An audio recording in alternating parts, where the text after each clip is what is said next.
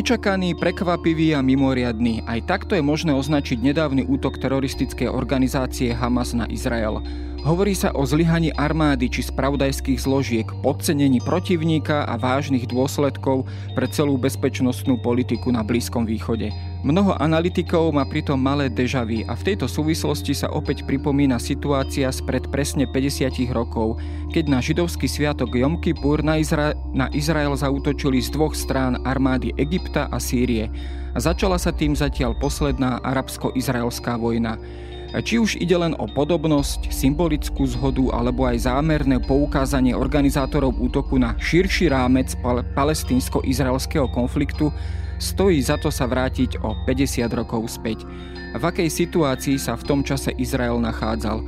Bol útok arabských krajín naozaj nečakaný alebo len zlyhali spravodajské služby? A ako nakoniec Izrael vyšiel aj z tejto vojny? Ako víťaz či porazený? Počúvate Dejiny, pravidelný podcast denníka SME. Moje meno je Jaro Valent, som šéf-redaktor časopisu Historická reví a rozprávať sa budem s historikom Marekom Meškom z Historického ústavu Univerzity v Hradci Králove.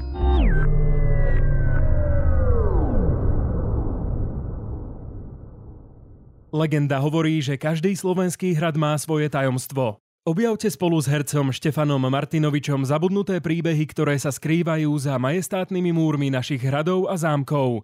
Odkrývajte ich spolu s nami každú nedeľu o 16.30 na televízii Spektrum.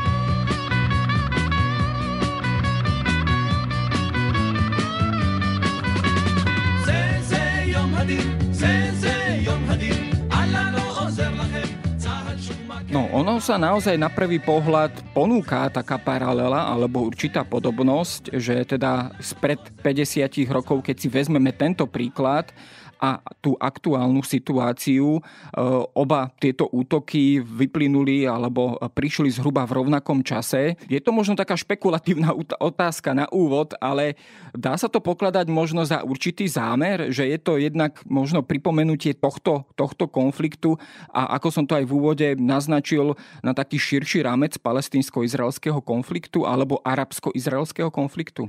Tak ja teda sa nepovažujem úplne za kompetentného, pretože v mediálnom priestore je oveľa viacej ako oveľa e, znalejších ľudí v súčasnej situácii. Potom môžem niektorých aj vymenovať neskôr.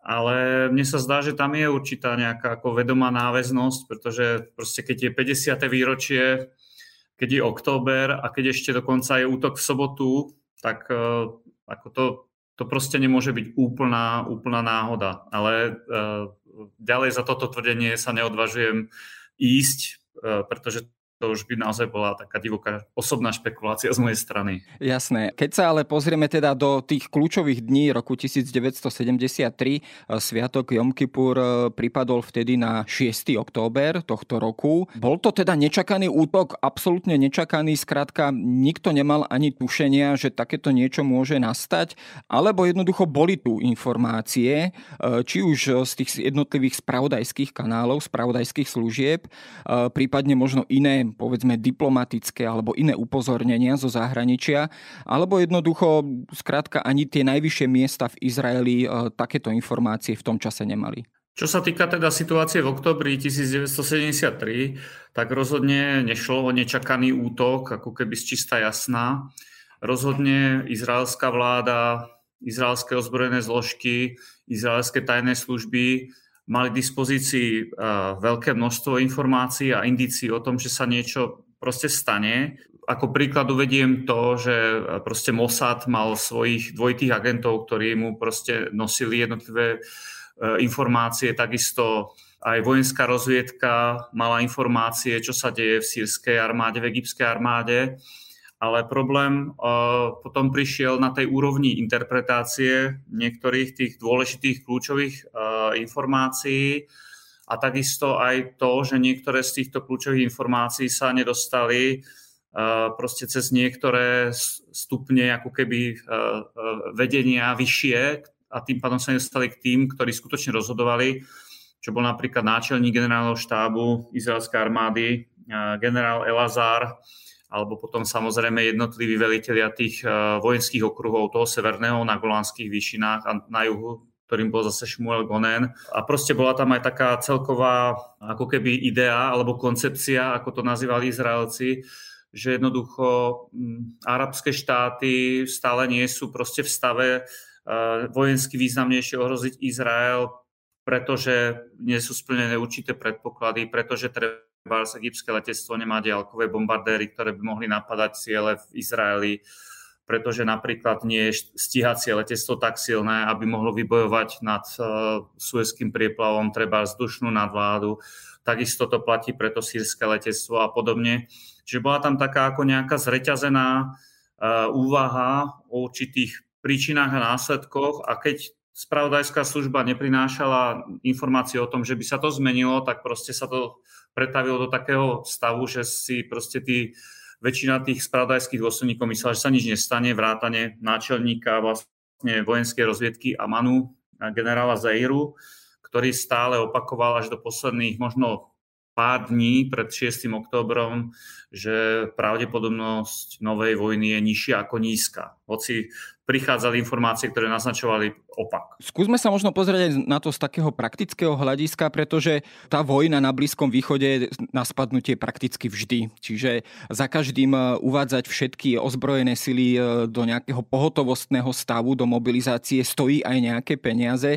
Bol tam aj tento faktor, že jednoducho tie informácie, ktoré aj prichádzali, sa zdali porovnateľné s tými, s tými e, ostatnými predchádzajúcimi informáciami, s predchádzajúcimi situáciami emóciami a jednoducho neprikladali tomu takú váhu, aby opäť mobilizovali a vynakladali pomerne veľké prostriedky na takúto mobilizáciu? To je veľmi dôležitý ako moment, ktorý je treba pripomenúť a ktorý vlastne je aplikovateľný aj na dnešnú situáciu. To znamená, že Izrael proste je, vlastne závislý na dobrovoľníckej záložníckej armáde zálož, typu záložného proste vojska, to znamená, že väčšina vlastne vojakov, ktorí sú potom v tej službe v prípade konfliktu, sú bežní vlastne civilisti, ktorí sú odvolaní zo svojich miest, e, ktoré zastávajú proste v miery. To znamená, že keď je povolané 100 tisíc alebo 200 tisíc ľudí do armády, tak sa to okamžite prejaví na chode toho štátu, pretože zrazu chýbajú šoféry sanitiek, autobusov, ľudia v priemysle, v obchodoch a podobne v službách to je jedna vec. Druhá vec je, že to stojí samozrejme obrovské množstvo finančných prostriedkov. A e, presne toto sa stalo aj e, niekoľkokrát pred, alebo respektíve raz e, v roku 1973 na jar.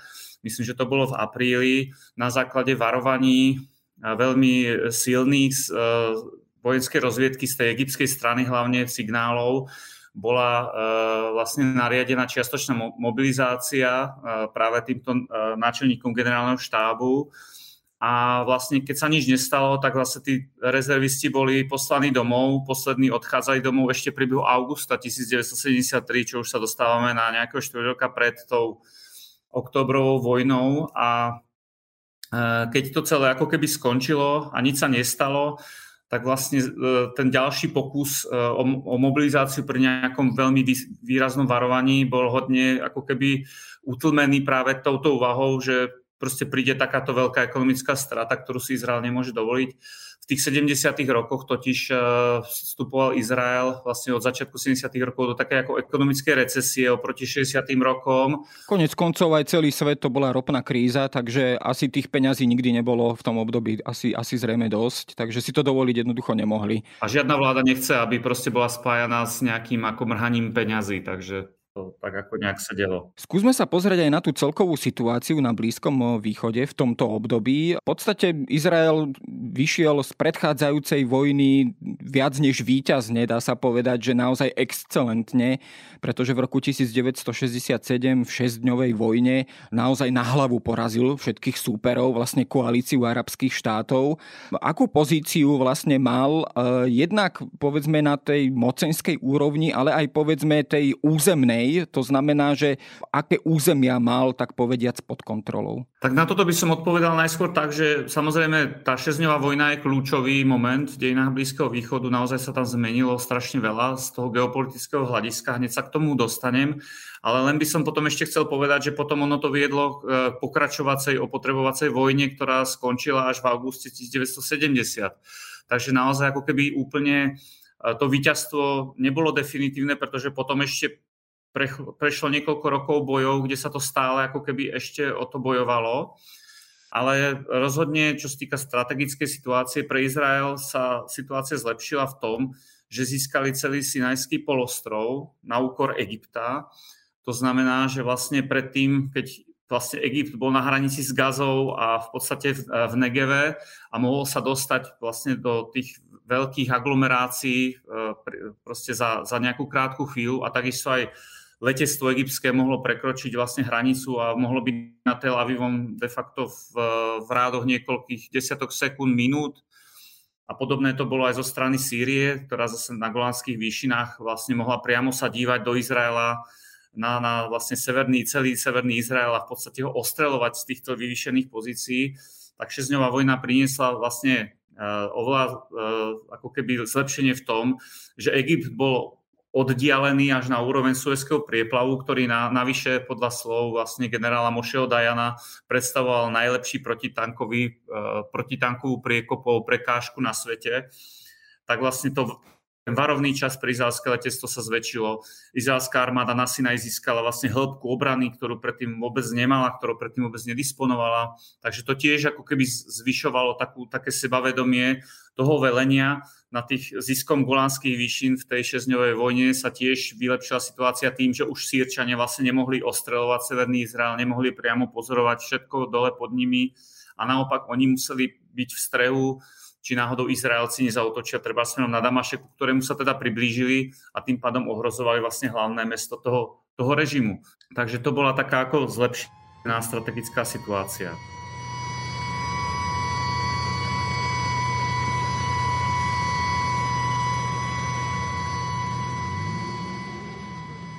No a keď sa pozrieme možno, aký to malo dôsledok potom na samotné jednak armádne velenie, ale aj to politické velenie, prevládla naozaj taká emócia, že sme v bezpečí, nič bezprostredne nám nehrozí. Konec koncov máme keď by som to tak parafrázoval, alebo keby som sa možno vcítil do myšlienok e, tohto vedenia a velenia, že jednoducho máme bezpečnú situáciu, máme nárazníkové zóny určite, ktoré nás nejakým spôsobom chránia.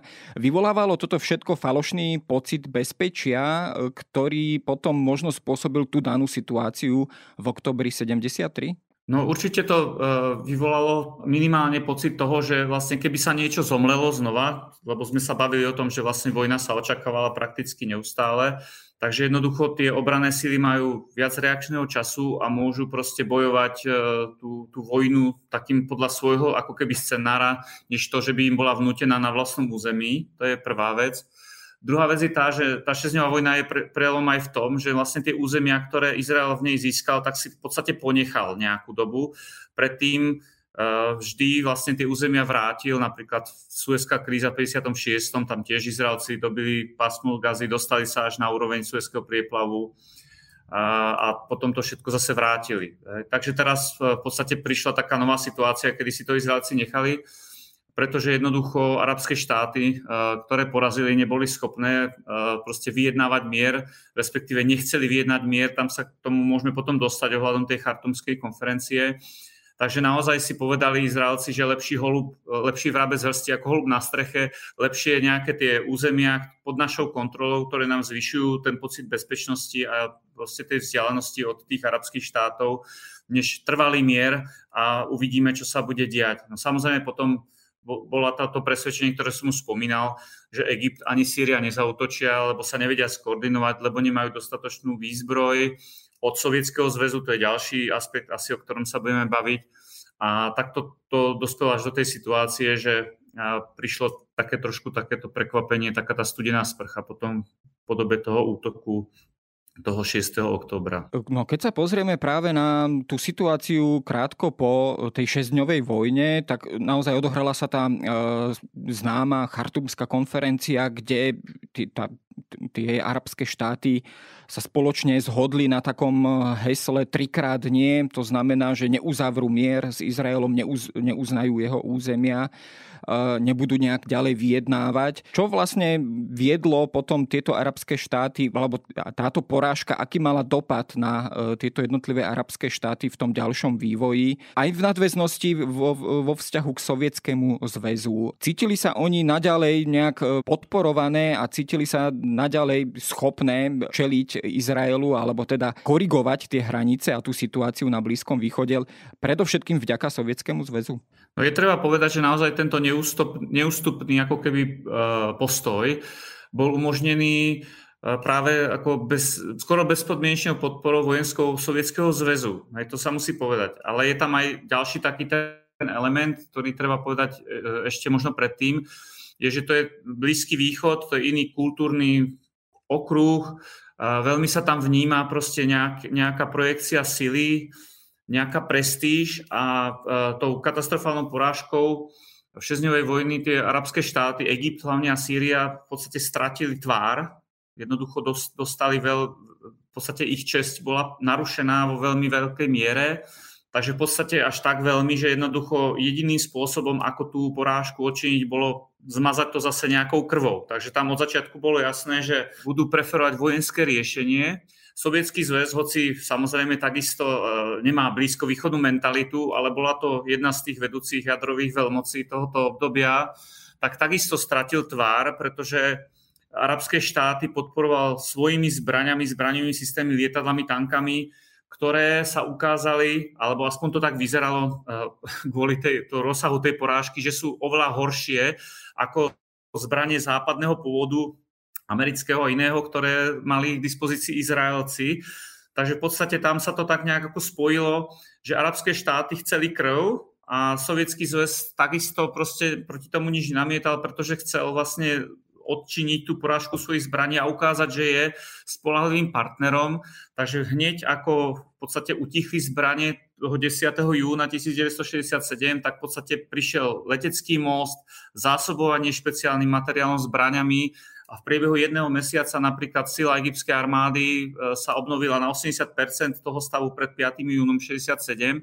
Takže to naozaj pomohlo tým arabským štátom ostať v takom ako protiizraelskom bojovom postoji a sovietský zväz samozrejme nestratil ten vplyv na tom Blízkom východe, pretože mu mohlo hroziť, že arabské štáty budú porazené, začnú jednať treba s Izraelom, do toho sa vložia Spojené štáty a možno by stratili svojich klientov. Takže naozaj ako to si nemohli dovoliť a preto v podstate v tých dodávkach tých zbraní pokračovali a e, de facto vyvolali potom tú pokračovaciu opotrebovaciu vojnu, ktorá trvala až do roku 1970. Predsa len e, tým, že Egypt prišiel po tejto vojne, tej šesťdňovej vojne, jednak aj o taký priamy vplyv alebo kontrolu nad Suezkým prieplavom, čo treba povedať bola dôležitá alebo dôležitý zdroj aj financií cez poplatky, cez prechod cez tento, cez tento prieplav. Tá situácia potom pre nejaké také vlastné iniciatívne vyzbrojovanie, pre vlastnú iniciatívu bola do veľkej miery obmedzená.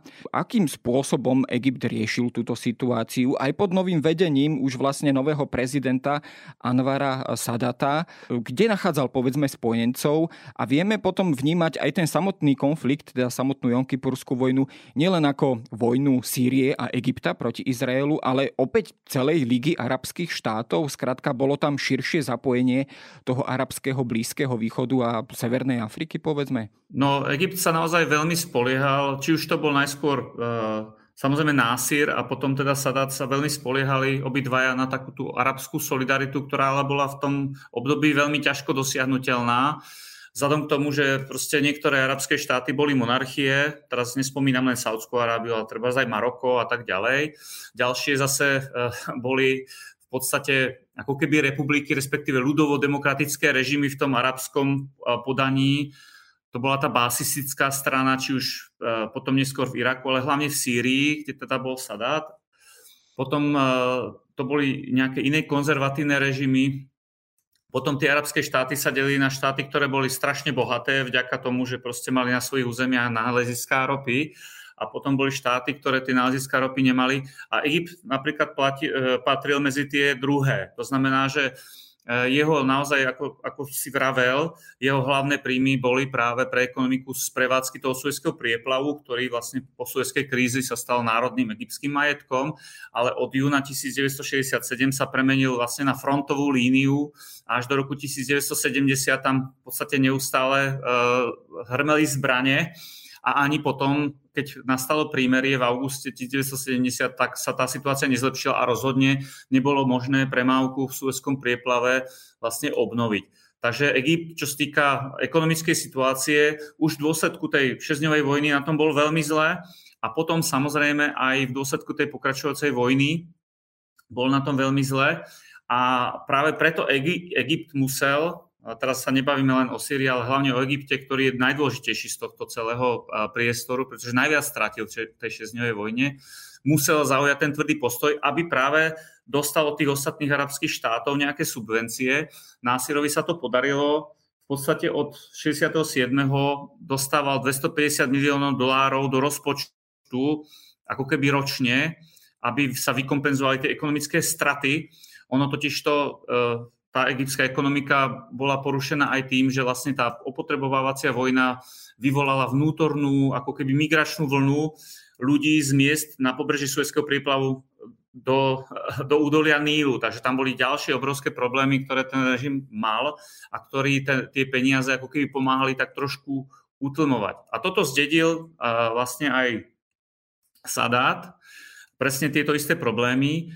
Eh, ten sa potom eh, koncentroval práve na vylepšenie vzťahov so Saudskou Arábiou, s kráľom Fajsalom, pretože Násir s ním rozhodne nemohol ostať v jednej miestnosti. Sadat našťastie bol úplne iná ako keby osobnosť, takže tam sa to podarilo, takže Egypt získal peniaze navyše, Takisto sa nevedel Násir dohodnúť eh, s plukovníkom Kadáfim, ktorý urobil prevrat v Líbii. A toto Sadat tiež vylepšil a Líbia samozrejme mala takmer nekonečné finančné zdroje zo svojich ropných polí, takže aj toto vlastne sa podarilo vylepšiť. A to potom umožnilo egyptianom vlastne čiastočne za tie dodávky zbraní zo Sovietskeho zväzu aj platiť a mohli si dovoliť, e, myslím, že to bolo na 30% vlastne štátneho rozpočtu ročne vynakladať na, na budovanie uh, v podstate novej armády, nie len čo sa týka výzbroje, výstroje, ktorá prichádza zo Sovietskeho zväzu, ale aj novej armády ako, taký ako myslením a fungovaním a, a verím, že to bude ďalšia otázka, alebo jedna z ďalších otázok.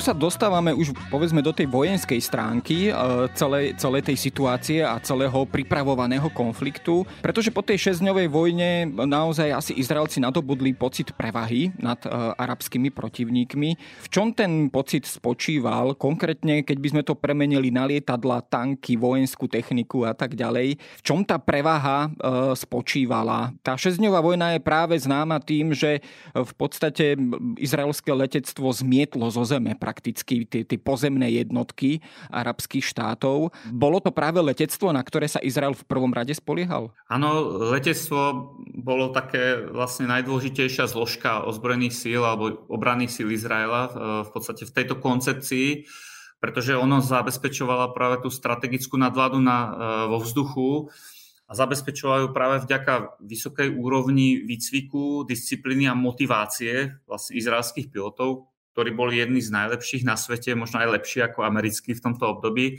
z ktorých iba niektorí mali bojové skúsenosti vtedy v trvajúcej vody, vojny vo Vietname a museli potom zaviesť v 80. rokoch tú školu Top Gun, aby sa niečo naučili. Takže izraelskí piloti boli naozaj jedni z najlepších na svete. Lietali na veľmi e, výkonných strojoch. Keď sa týka stíhačky, tak to boli tá francúzske Mirage, ale v priebehu práve tej opotrebovacej vojny učinilo letectvo izraelské ako kvantitatívny skok, keď prešlo na americké F-4 Phantom, ktoré neboli len ako keby stíhačky, ale aj stíhacie bombardéry, e, boli oveľa vlastne výkonnejšie a tie s úspechom potom používali vlastne na pokrytie e, vlastne svojej oblohy. Potom tam boli stíhacie bombardéry a ďalšie ako útočné lietadla, ako Skyhawky, ktoré takisto nahradili tie staršie typy to znamená, že izraelské letectvo, hoci bolo relatívne malé, tak čo sa týka účinnosti, bolo oveľa viac proste efektívnejšie než letectva tých arabských štátov, ktoré boli okolo. ktoré sa len veľmi ťažko ako keby zmáhali z tej, práve tej, tej, tej katastrofy toho, toho, toho, tej šesťdňovej vojne a veľmi pomaly sa obnovovali. Takže kým tento stav trval, tak vlastne Izraelci sa cítili bezpeční. Potom letectvo samozrejme malo zabezpečiť aj lokálnu prevahu nad tými hranicami Izraela, respektíve aj nad územím nepriateľských štátov, aby mohli potom niektoré jeho ďalšie zložky robiť ďalkové údery, ako sa to ukázalo v opotrebovacej vojne, kedy bolo možné napadnúť údolie Nílu alebo ciele v okolí Káhyry, čo sa bežne dialo.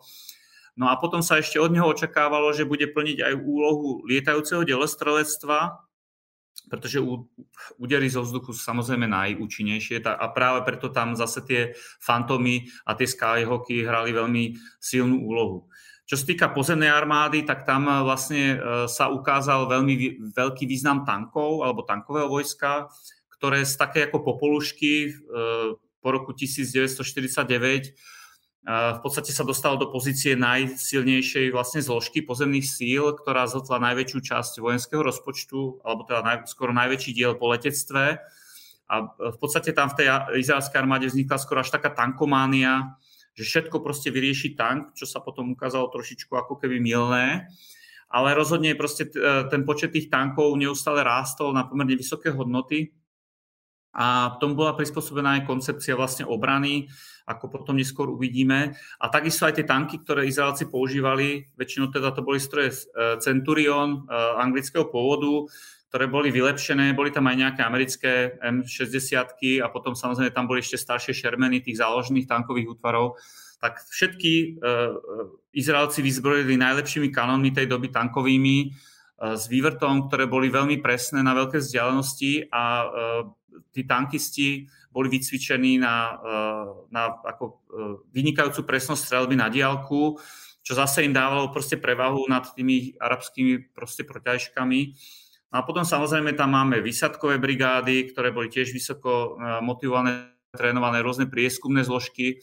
Takže naozaj, čo sa týka toho vojenského aspektu, si Izraelci uchovávali ako keby takú miernu prevahu nad tými všetkými svojimi protivníkmi, že to bol taký ako základ toho pocitu, že proste my to nejakým spôsobom zvládneme. Ale aj tie arabské armády sa proste zlepšovali. No, keď sa ale pozrieme potom na tie východiska e, práve z tejto situácie, čo si možno to velenie armádne izraelské povedalo, že pokiaľ nebude mať Egypt, Sýria, alebo teda skrátka arabské štáty, e, povedzme rakety aspoň stredného doletu, prúdové bombardéry s dlhším doletom, e, skrátka takú tú špičkovú techniku, ktorá je aj potrebná na inváziu ako takú, tak jednoducho žiadna nejaká vojna nehrozí. E, bolo, bolo to toto možno falošné vedomie, alebo bola za tým povedzme aj taká širšia koncepcia, lebo ten egyptský prezident nakoniec zvolil koncepciu, že nejde dobiť celý Izrael, Izrael, nejde vyhľadiť Izrael úplne z mapy Blízkeho východu, ale ide mu len o nejaké strategické a taktické víťazstvo. E, skrátka vychádzali Izraelci potom e,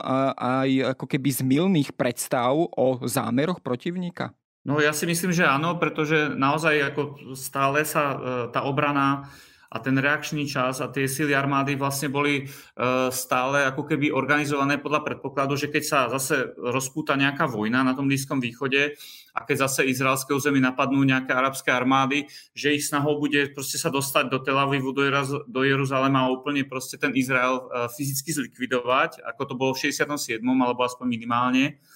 A v podstate ich vôbec nenapadlo, že by mohol egyptský prezident vlastne uh, skôr sa upnúť na také ako čiastkové riešenie, kde silou zbraní navodí nový status quo, ktorý potom roz, e, umožní zno, opätovné rozbehnutie diplomatických rokovaní, kde už tí arabskí, ako keby arabské štáty nebudú vyjednávať z pozície z e, porážky a zo stratou tváre, ale z pozície vojenského víťazstva, ktoré obnoví ako keby ich česť a obnoví vlastne ich dôveru vo vlastné schopnosti. A toto jednoducho v Tel Avive nejakým spôsobom ignorovali alebo si nevedeli predstaviť. A hoci sa na túto možnosť pripravovali, pretože predsa len ako napríklad e, tá opevnená línia e, Barlevová práve slúžila na takéto niečo, aby egyptiania nedobili len kúsok územia a nezačali e, treba vyjednávanie z tejto novej pozície, tak predsa len táto možnosť, hoci bola braná v úvahu, tak potom bola úplne odsunutá do, do úzadia a ako keby na poli zabudnutá. Keď sa na to pozrieme možno aj z takého politicko-psychologického pohľadu, aj uh, Anwar Sadat, aj takisto Hafiz Assad v podstate boli čerstvými vládcami Egypta aj Sýrie. Uh, dokonca uh, Assad v podstate po nejakom štátnom prevrate, bol predtým myslím, že ministrom obrany, bola v podstate aj nejaká aspoň krátka víťazná vojna dôležitá z ich pohľadu práve preto, aby si aj tú moc a pozíciu upevnili vo vlastných krajinách. Dá sa to aj týmto spôsobom interpretovať? No rozhodne e, sa to takto dá interpretovať a e, je v tom, je v tom veľmi ako silná logika, že naozaj Sadat bol prezidentom od násilovej smrti a stal sa prezidentom len preto, pretože bol viceprezidentom vlastne e, pred, pred jeho smrťou a de facto sa tam dostal niečo podobne ako Truman po Rooseveltovej smrti sa stal prezidentom Spojených štátov amerických. Takže niekoľko prvých mesiacov po v svojom zvolení za prezidenta Egypta mal veľmi slabú pozíciu, pretože všetci asi mysleli, že je to len taká prechodná figurka, kým sa neprebehne boj o moc a potom sa tam nedostane nejaká nová osobnosť. A Sadat bol taký nenápadný, ale on vlastne mal takú ako svoju vnútornú silu. Rozhodne ale potreboval výsledky a zdedil vlastne to po Násirovi to, že jednoducho je treba potreb, pokračovať tej opotrebovávacej vojne a je treba pokračovať v tom aktívnom získavaní tých eh, stratených egyptských území a to bol naozaj ako veľ, veľmi ťažké bremeno, ktoré niesol a ten úspech proste rozhodne potreboval. Takže naozaj to dochádza až k tomu, že v tom 73. bolo jasné, že sa niečo stane, že Sadat ako nutne ten úspech potreboval. Čo sa týka Hafiza Asada, tak tam e, si myslím, že je to tiež podobné, hoci úplne e, viacej ako informácií k tomu nemám. On totiž to prišiel k moci vojenským pučom, takže jeho pozícia bola na začiatku e, oveľa silnejšia ako, ako Sadátová v Egypte, pretože on mal pod sebou armádu a tá vlastne ovládala celý štát. Takže on sa ako úplne nemusel báť, že by musel niečo dokazovať. Každopádne aj on bol pod tlakom, pretože Golandské výšiny boli ako taká otvorená rana v, tom, v, tom, v tej Sýrii, strata cti, takže takisto bolo jasné, že skôr či neskôr bude musieť niečo spraviť s tým, aby sa tie Golandské výšiny vrátili vlastne pod sírsku zvrchovanosť.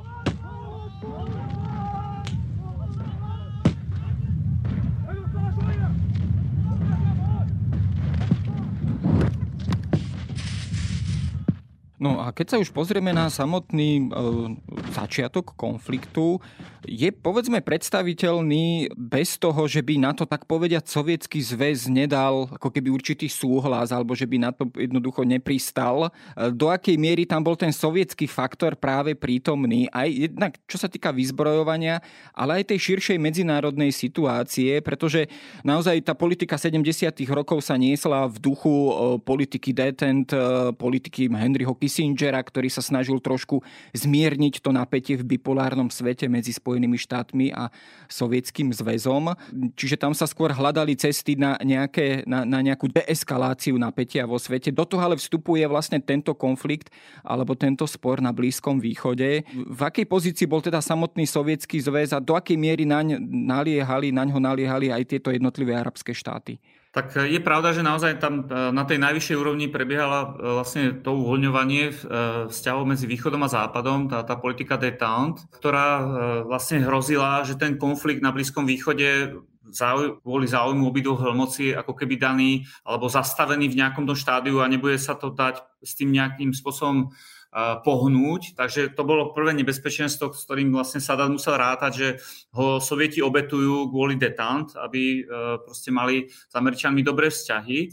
Na druhej strane ale vlastne to sovietské najvyššie velenie, ako som už spomínal, potrebovalo obnoviť vlastne dôveru tých svojich arabských spojencov v silu sovietských zbraní. To sa ale čiastočne už podarilo v priebehu tej opotrebovacej vojny, kde vlastne znovu boli vyzbrojené aj sírska, a egyptská armáda a v podstate dokázali určitým spôsobom vzdorovať e, tomu izraelskému tlaku.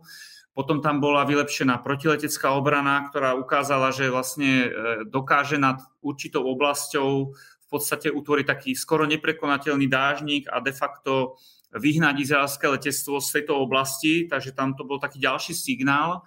Samozrejme najskôr Assad aj sírsky náprotivok hľadali, chceli tie rakety a chceli tie ďalkové bombardéry a to im práve sovieti určitú dobu nechceli dať práve kvôli detant, práve kvôli tomu, že nechceli výrazne zmeniť ako rovnováhu síl na tom Blízkom východe.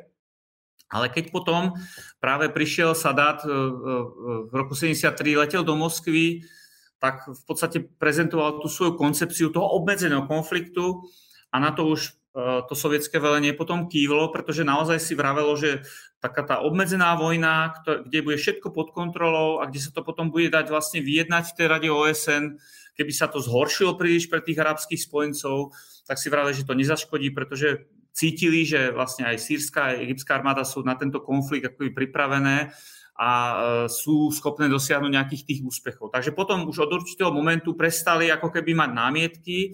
Sice tie bombardéry e, Arabom jednoducho nedali, ale rozhodne im kývili na takú obmedzenú vojnu a potom už len čakali na signál z Káhyry a z Damašku, aby potom mohli vlastne evakuovať svojich eh, diplomatických pracovníkov, rodinných príslušníkov proste v dostatočnom predstihu, aby ich potom nezastihli to vojnové udalosti. Takže tak, takýto bol postoj Sovietskeho zväzu. Oni jednoducho verili, že hoci proste príde nejaký obmedzený konflikt, takže to ten obecný proces detant nejakým spôsobom nenaruší. Pretože verili aj v to, že Američania kvôli Strednému východu nebudú eh, proste to, ten, eh, ten sa nevrátia späť k tej tvrdé retorike studenej vojny, aby ho neohrozili celý ten proces. Skrátka, dalo by sa to možno vysvetliť aj na základe alebo podklade možno nejakých takých politologických poučiek teórií hiera ako určitého obmedzeného, kontrolovaného konfliktu. Ale keď sa už pozrieme na samotný začiatok tohto konfliktu, bol pre Izrael šok tento, tento konkrétny útok z tej egyptskej aj z tej e, sírskej časti, respektíve akým spôsobom v tých prvých hodinách oni vlastne mohli čeliť e, tomuto útoku, keďže neprebehla predtým tá 48-hodinová mobilizácia, keďže vlastne tie informácie z tých spravodajských služieb, či už neboli alebo neboli správne vyhodnotené, tak e, aká bola vlastne tá pozícia tých e, jednotlivých jednotiek, tých kontingentov e, vojenských na hraniciach so Sýriou a Egyptom? Čomu vlastne museli čeliť? No tak vrátim sa vlastne k tomu, čo sme sa bavili, že jednoducho Izrael má armádu e, záložníkov, ktorá je oveľa početnejšia ako tá stála armáda, to znamená tá profesionálna, ktorá je stále ako keby pripravená k nejakej akcii. E, z toho vyplýva, že pokiaľ neprebehne tá mobilizácia, tak tie sily, ktoré kryjú vlastne akoby tie hranice toho štátu a sú, sú ako k dispozícii, sú naozaj pomerne veľmi slabé. V tom e, oktobri 1973, keď si to povieme v tých počtoch tankov, lebo to je asi najzrozumiteľnejšie a najkračšie, tak na Golánskych výšinách e, mali Izraelci e, pripravených 170 tankov. To sú dve obrnené brigády a ešte ani z tých 170 tankov neboli všetky ako keby postavené pozdĺž tej purpurovej línie, ktorá tam bola od toho roku 1967, pretože vlastne brigáda má tri ako keby roty tankové a z tých troch rôd iba jedna bola ako keby, čiže iba jedna tretina tých tankov bola priamo na tej línie a ďalšie dve boli ako keby vzadu, niekde 10 kilometrov, kde ako keby odpočívali a boli pripravené pomôcť tej, tým tankom vpredu. Čiže ešte z tých 170 tankov vlastne dve tretiny prakticky neboli priamo na tej línii dotyku. Čo týka Sinaja, tak tam, bolo, e, tam boli 4 tankové brigády, nejakých 290 tankov, ale e, keď sa zase človek pozrie na mapu a vidí, aký dlhý je celý ten ako keby úsek toho Suezského prieplavu, tak si tiež, vlastne to, keď si to niekto zráta na kilometre, tak to len pár tankov na niekoľko kilometrov. Naozaj to nebola nepreniknutelná obrana. Eh, to boli naozaj len také krycie sily, ktoré mali za pomoci práve letectva, ktoré malo z hora vlastne ako ich chrániť a ešte teda samozrejme eh, aj zastávať úlohu delostrelectva, mali práve po dostatočnom varovaní byť schopné vlastne nejakú, nejaké obdobie sami odrážať tie, tie útoky. No toho 6. oktobra 1973 o tej druhej hodine po obede, keď začal ten plný útok vlastne aj z jednej strany, aj z druhej strany, tak e, sa stalo to, že vlastne ešte už síce ako keby e, generálny štáb dostal varovanie ráno toho dňa, rozbehla sa čiastočná mobilizácia nejakých 120 tisíc záložníkov, ale bolo jasné, že ešte minimálne dva dní, ako sa nedostanú e, proste na to boisko. Takže naozaj v tomto smere to bolo to, čo presne arabské štáty dúfali, to prekvapenie, či bolo to síce nie úplné prekvapenie, ale spravilo to, čo to malo. Jednoducho Izraelci uh, tam mali len hrstku tankov aj na Golanoch, aj na Sinaji a proti ním sa proste uh, zdvihla vlna plnej sily útoku z Egypta aj zo Sýrie, ktorý bol navyše ešte koordinovaný, pretože začal presne v ten istý čas. A to je ďalšia súčasť toho prekvapenia. Sme sa bavili o tej koncepcii, že Arabi neza, nezautočia, keď budú mať nejaké zbranie, ale vojenská rozviedka úplne ako keby prehliadla známky toho, že Sýrčania a Egyptiania sa koordinujú a to je ďalšia vec, ktorá proste ako keby im neprišla na um a tým pádom ich nealarmovala ešte viacej, ako, ako by mohla.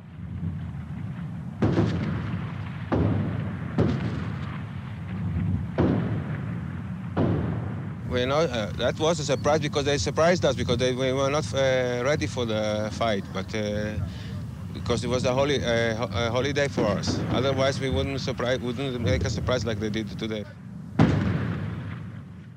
Zrejme z tohto jasne a logicky vyplýva, že vlastne tá plná váha zodpovedností bola práve na týchto pohraničných vojenských jednotkách. Tie zrejme museli utrpieť veľké straty hneď v tých počiatočných prvých hodinách.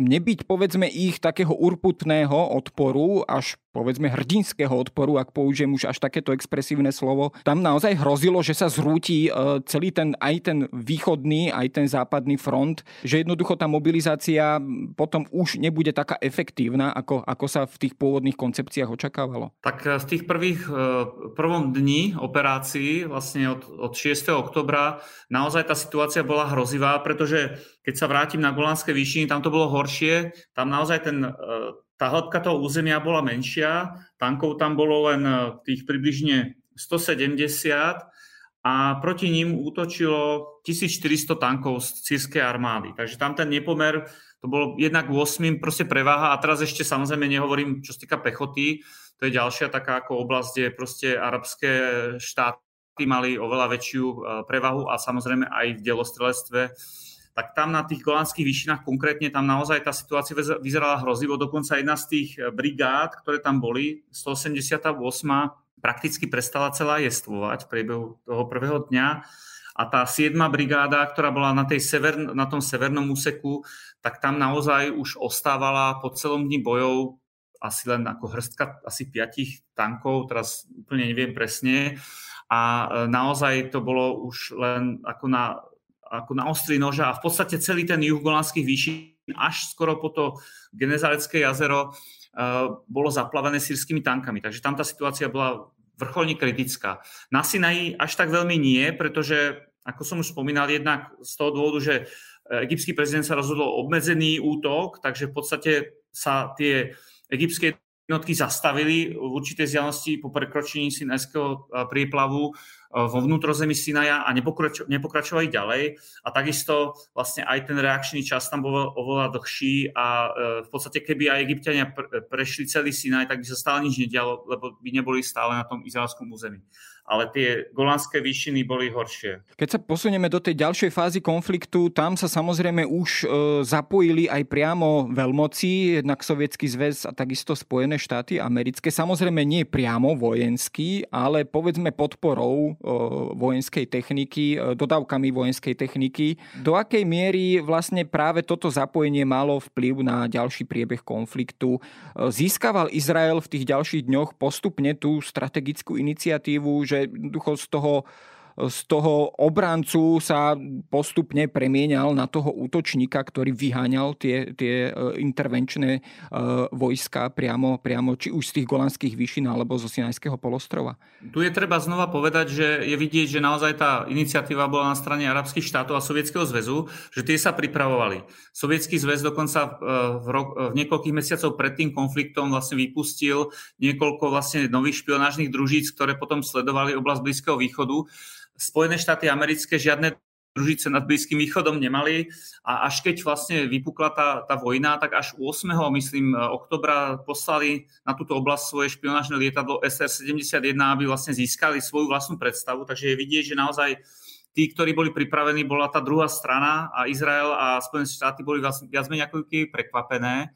Potom Henry Kissinger, keď sa dozvedel o tom, že sa vlastne začala nová vojna na Blízkom východe, tak jeho prvá reakcia bola, že však Izrael to proste zvládne, takisto ako v roku 1967 a bol veľmi prekvapený, keď 8. oktobra e, vrcholila kríza na Golanských výšinách e, a až vtedy začali rozhovory o tom, že asi by bolo treba tým Izraelcom niečo poslať, pretože e, strácajú lietadla veľmi rýchlo kvôli raketovej ochrane toho bojiska na Golanoch a nad Suezkým kanálom Delostrelstvo pomaly nemá náboje, e, ktorým by mohlo strieľať proste na postupujúce tanky sírske egyptské a tak ďalej. Takže až vtedy sa tá pomoc začala e, rozbiehať. Sovietský zväz ten už bol pripravený, mal v prístavoch lode, ktoré vyplávali, ako, ako náhle vojna začala, už e, v priebehu prvých dní doplávali do sírskych prístavov, začali vykladať muníciu, proste techniku, rakety, Eh, letecký most tam dokonca fungoval v podstate od prvých momentov, takže jednoznačnú výhodu mali tie arabské štáty. No Izraelci našťastie, aj keď tá ich, eh, ako sa sme vrali, tá mobilizácia bola len čiastočná, bola taká chaotická, tak predsa len prvým niektorým útvarom sa podarilo dostať eh, vlastne na frontu už 10 hodín po začiatku toho konfliktu. Čiže v podstate večer a to bol ten dôležitý moment, pretože takýmto spôsobom vlastne vyspravili tú rúcajúcu sa obranú líniu, hlavne na tých golánskych výšinách. Tam potom vlastne bola priorita aj izraelského letectva a izraelské armády zastaviť ten príval tých sírskych tankov, z ktorých mnohé už sa dívali na tie vody toho Genezareckého jazera a v podstate sa zdalo, že len sa dostanú do Severného Izraela v priebehu niekoľkých hodín. Tam to bolo naozaj kritické. A až potom, keď to bolo zastavené, tento nápor, tak e, potom v 9. a 10. mohli vlastne Izraelci začať pomaly tých Sýrčanov vytláčať vlastne späť za, za tú purpurovú líniu a 12. sa dostali až do takej situácie, že už v podstate mohli ohrozovať ďalkovým delostrelstvom sírske hlavné mesto Damašek. A vtedy vlastne prišiel zlom aj na tej Sinajskej fronte, kde Izraelci zatiaľ držali len obranu. Sírsky prezident vlastne začal vlastne e, panikáriť trošku, a začal volať e, vlastne egyptského prezidenta, aby spustil druhú fázu svojho útoku od Suezského prieplavu smerom do hĺbky Sinaja, aby mu pomohol, aby zase pripútal tie izraelské síly na Sinaji, čo teda egyptský prezident spravil. A to bola vlastne aj taká ako keby chyba, pretože tým sa tie jeho jednotky dostali spod raketového dážnika a Izraelci konečne mohli použiť letectvo. Takže 14. oktobra prebehla táto tanková bitka, kde, ktorá bola v podstate najväčšia od kurskej bitky druhej svetovej vojny medzi tankami, pretože na jednej strane na tej egyptskej bolo 780 tankov, na tej izraelskej nejakých 750, takže naozaj to boli ako veľké počty. Uh, Egyptiania stratili 260 tankov a 2000 ďalších obrdených vozidiel, takže to boli naozaj ako hekatomby. A až potom, potom Izraelci mohli začať uvažovať nad tým, že preniknú cez Suezký prieplav ako keby do Afriky, do Egypta a začnú obklúčovať tú tretiu egyptskú armádu v tej južnej polovici tej, uh, toho, toho boiska.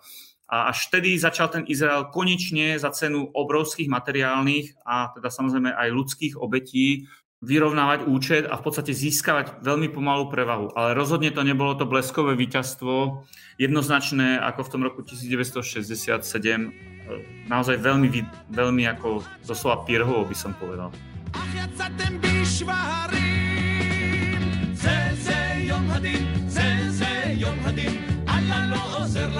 צה"ל שוב מכה בכם No, tam sa potom aj naťahoval ten, ten termín uzavretia prímeria, e, jednak e, aj pod tlakom alebo na žiadosť veľmocí USA možno chcelo viac naťahovať ten, e, ten termín, pretože Izrael už bol, tak povediac, na koni a trošku vyrovnával tú situáciu, kdežto sovietský zväz tlačil asi na čo najskoršie uzavretie prímeria. Ale keď by sme to možno tak zhodnotili, e, bol niekto výťazom v tomto konflikte, alebo to bola jednoducho remíza?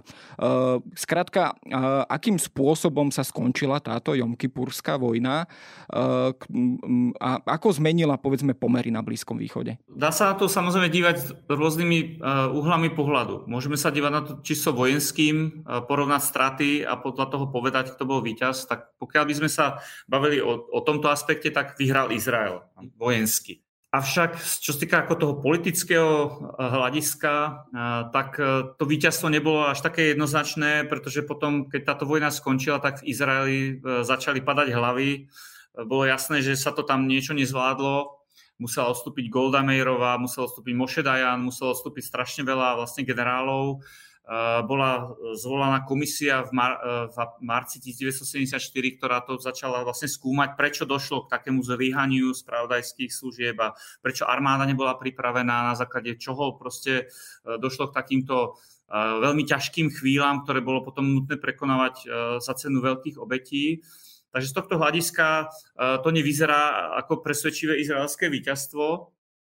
A e, v podstate, e, čo sa týka ako cieľov prezidenta Sadata egyptského, tak tam sa zdá, že nakoniec vlastne ako keby víťazom, aspoň diplomatickým alebo morálnym, tohto konfliktu sa stal Egypt. Sýria nezískala nič, ale ani nestratila. Ale Egypt áno, pretože vlastne stále egyptské vojska boli na, tej, na, tej, ako na, tom, na, tej, na tom východnom brehu toho Suezského prieplavu, keď eh, vlastne eh, vstúpilo v platnosť primere 24. oktobra. To je jeden ako moment. A druhý, že v podstate sa si tento výsledok vynútil začiatok vlastne jednaní o prímerí a potom v podstate de facto začal proces, ktorý vyvrcholil v roku 1981 na uzatvorenie mierovej zmluvy prvej medzi vlastne Izraelom a nejakým arabským štátom, v rámci ktorej potom zase Egypt dostal späť uh, územie vlastne uh, Sinaja uh, a tým pádom obnovil svoju územnú celistvosť. Takže keď sa pozrieme na to z tohto hľadiska, tak áno, vojensky to bolo izraelské víťazstvo, aj keď nie je také presvedčivé, ale z politického hľadiska to izraelské víťazstvo rozhodne nebolo a ten, kto na tom najviac získal, bol Egypt, ktorý vlastne získal späť Eh, vlastne tie stratené územia a pritom ani nemusel vlastne ako keby ten Izrael vojensky poraziť. Takže to je vlastne taký veľký paradox eh, tohto konfliktu. No na záver asi podľahnem trošku pokušeniu a spýtam sa možno na tie paralely alebo podobnosť medzi tou súčasnou situáciou a vtedajšou situáciou počas Jomkypurskej vojny.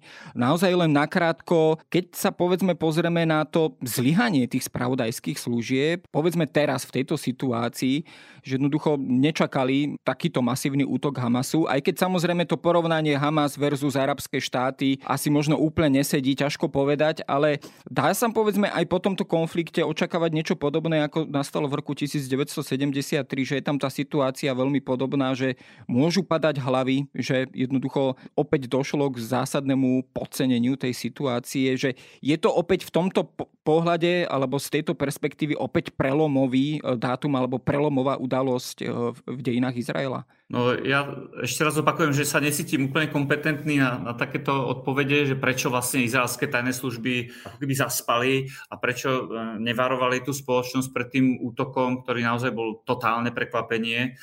E, možno ešte horším spôsobom ako v tom 73., kedy to totálne prekvapenie rozhodne nebolo. Ale dovolím si tvrdiť, alebo v podstate na základe analógií práve s touto Jonkypurskou vojnou, že e, pokiaľ toto celé ako nejakým spôsobom prehrmí a tá, tento, vlastne táto nová vojna, pretože Izraelci označujú ako vojnu v médiách, Benjamin Netanyahu rozhodne tvrdí, že to je vojna, tak e, e, samozrejme, keď sa prach usadí, tak v Izraeli bude naozaj veľké sebespytovanie, podobne ako v tom 74.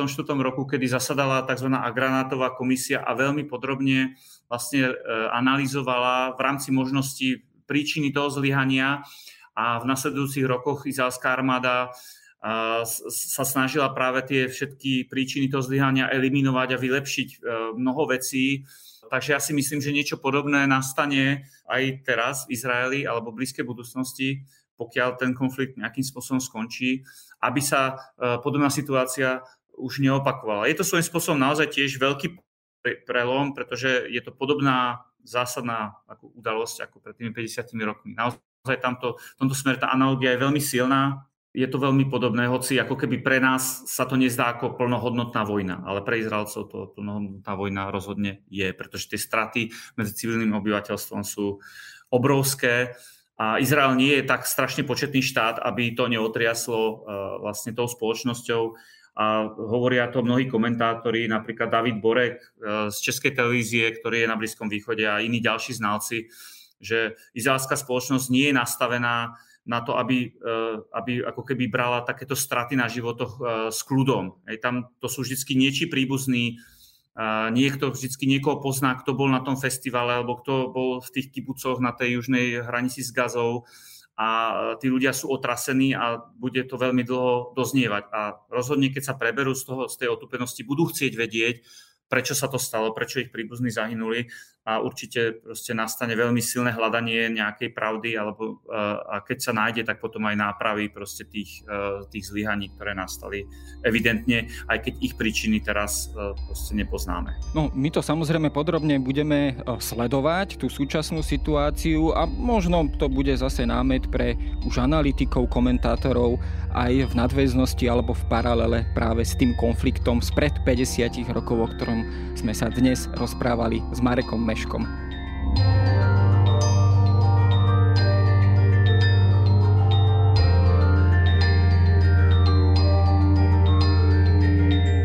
To je na dnes všetko. Počúvali ste Dejiny, týždenný podcast denníka Sme a historickej reví. Podcast Dejiny vychádza každý týždeň v nedelu. Prihláste sa na jeho odoberanie vo svojej podcastovej mobilnej aplikácii na platformách Google Podcasty, Apple Podcasty alebo v službe Spotify. Všetky diely nájdete aj na adrese sme.sk lomka dejiny alebo historickareví.com. Ak sa vám podcast páči, môžete ho ohodnotiť. Ak mi chcete poslať pripomienku, môžete sa pridať do podcastového klubu klubu denníka Sme na Facebooku alebo mi poslať mail na adresu jaroslav.valent zavináč petitpress.sk Ja som Jaro Valent a na tvorbe tohto podcastu sa podielal aj Viktor Hlavatovič.